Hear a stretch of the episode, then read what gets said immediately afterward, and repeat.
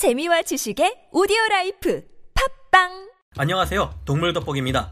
우리에겐 국견이나 마찬가지인 진돗개가 평소에 귀여운 모습과 달리 가끔 야수가 되어버릴 때가 있습니다. 국내 경기도의 한 지하 주차장에서 주인과 함께 산책을 나온 반려견들이 진돗개에 의해 목숨을 잃는 사고가 발생한 적이 있는데요.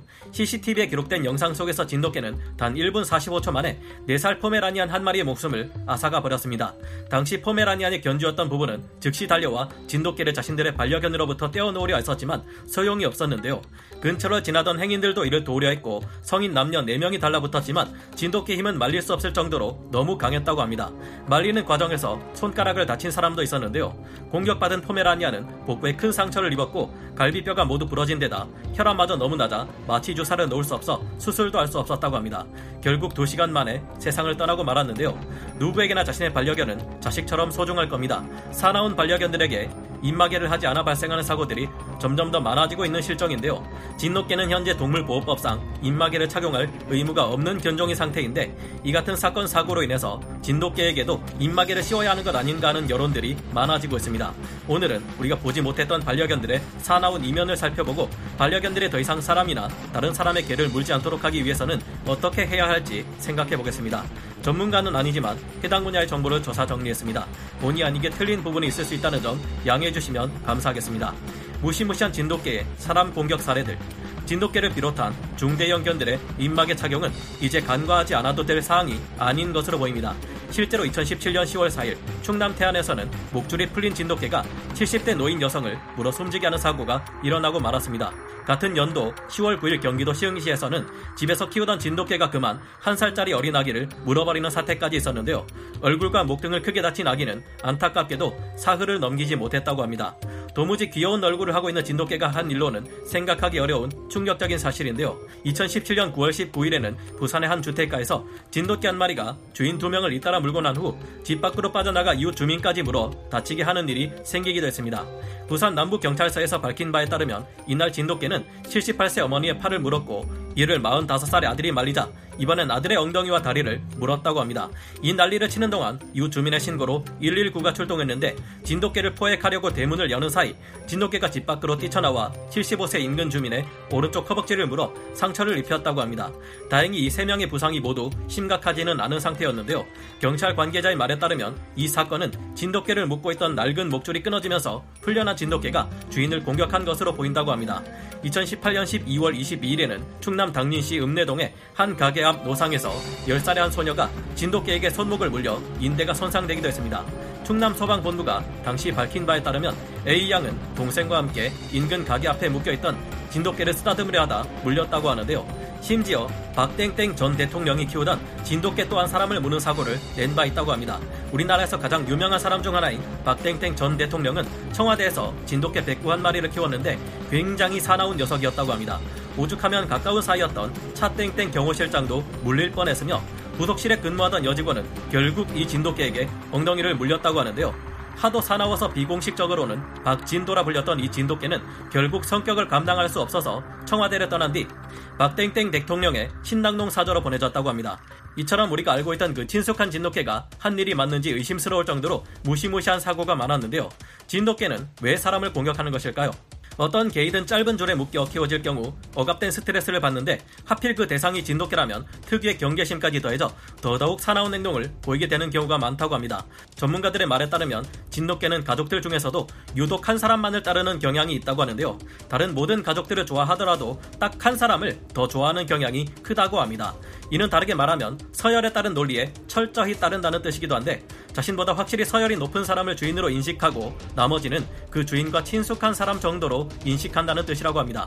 보통 새끼였을 때 자신이 가장 잘 따랐던 사람을 주인으로 인식할 때가 많고 주인이 아닌 자신을 가장 아껴준 사람을 주인으로 인식하는 경우도 있습니다. 진돗개는 한국에서 특히 개체수가 많은 견종이라 그만큼 사고가 많은 것도 당연하다고 하는데요.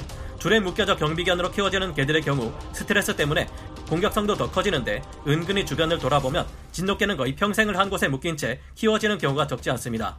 진돗개에 의해 물린 사고를 분석해보면 주 피해자는 성인 남성일 때보다 어린 아이이거나 노인일 때가 더 많은데요. 전라도에서 길러진 진돗개 한 마리가 70대 노인을 물어 숨지게 하는 경우도 있었고 경북에서 풀린 진돗개 한 마리가 마을 공터에 침입해서는 수많은 어린이들을 모조리 물어버리고 경찰에 의해 사살되는 일까지 있었다고 합니다. 진돗개들은 야생의 늑대와 가장 닮은 견종이기도 하기에 사냥 본능이 강하게 남아있습니다. 그런 만큼 자기보다 약한 개체를 잘 파악하기에 성인 남성보다 어린 아이나 노인이 피해자인 경우가 많다고 합니다. 진돗개 또한 올바른 훈련을 거쳤다면 얌전하게 행동하고 다른 개들과 잘 지내는 모습을 보이기도 합니다만 한국에서 진돗개들은 개체 수는 가장 많은 반면 교육이 안 되어 있는 경우가 많아 사고를 내는 경우가 많은 것이라고 하는데요. 최근의 연구 결과에 따르면 진돗개는 시베리안 허스키보다도 더욱 늑대와 닮은 견종으로 야생의 습성을 많이 간직하고 있는 견종이라고 합니다. 문제는 이 같은 점 때문에 벌어지는 진돗개들이 적지 않다는 것인데요. 우리나라 사람들은 진돗개를 보고 자부심을 드러낼 때가 많지만 정작 진돗개는 애견인들 사이에서 외면받고 있는 안타까운 실정입니다. 옆집도 개를 키우고 뒷집도 개를 키우고 어느덧 반려견 천만 인구 시대가 된 지금이지만 진돗개는 여러 가지 이유로 평수가 작은 우리나라의 도시 환경에 적응하기 어려운 상황입니다. 물론 넓은 마당이 있는 시골의 전원주택에서 풀어놓고 방목하다시피 키우면 좀 더 낫겠지만 개들을 전문으로 훔쳐가는 흉악한 사람들도 있는 요즘 세상에 불안하기는 한데요. 그렇다고 해서 진돗개를 고작 1m 정도밖에 되지 않는 쇠줄에 묶어놓고 평생 기르는 것은 안 됩니다. 바로 이런 경우가 진돗개들을 가장 위험한 개로 만드는 원인이 되는데요.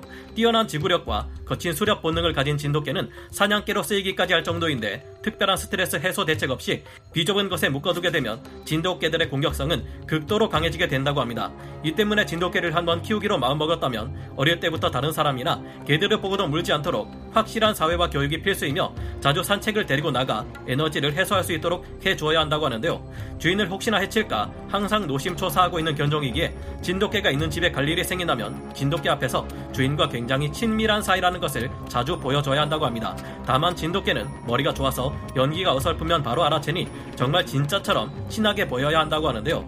주변에 오랫동안 별 문제 없이 진돗개를 잘 키우고 있는 사람이 있다면 겉으로 보기에는 큰 차이점이 없어 보여도 알고 보면 주인이 자신의 개를 키우는 데 있어 엄청난 노력을 하고 있는 경우가 많습니다. 그렇게 문제없이 진돗개를 키우고 있는 사람 입장에서는 이런 점이 뿌듯하게 느껴질 만도 하죠. 그렇다면 진돗개에게도 이제 입마개를 해야 할까요? 그렇다면 어떻게 해야 할까요? 엄연히 말해서 아직 진돗개는 입마개를 해야 할 위험한 견종으로 분류되어 있는 것은 아닙니다. 하지만 몇몇 진돗개들이 다른 개들을 물어 죽이거나 사람을 무는 등의 사고를 내는 탓에 입마개를 하게 하든지 견주에 대한 자격 요건을 두어 재발 방지책을 마련해야 한다는 지적이 이어지고 있는데요.